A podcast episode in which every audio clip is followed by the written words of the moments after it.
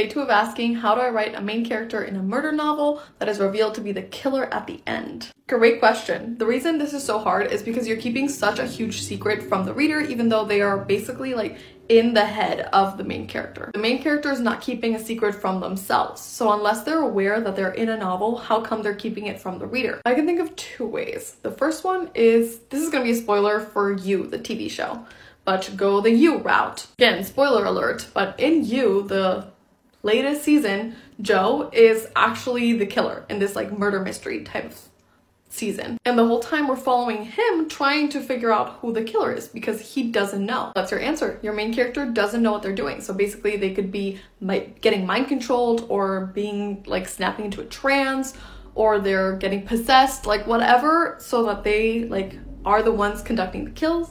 The like they're the killer, but they don't know it themselves. Second option, which is probably more likely what you're looking for, is they're an unreliable narrator, so they are purposefully lying to the reader. They don't necessarily break the fourth wall, so you don't really have to go there, but they're recounting events and lying about them. So eventually, once you get towards the end, the killer either reveals themselves to another character and that's how the reader finds out, or another character discovers them and like calls them out and that's how the reader finds out. There's a movie that does this, it's called Fear Island, and basically this girl gets um is the only survivor of this serial killer in an island. She gets like picked up by the police, they're interviewing her, and then you see the whole story unfold as she's telling it to the police, so you know that she's like the narrator, and at the end it's revealed that she's the killer.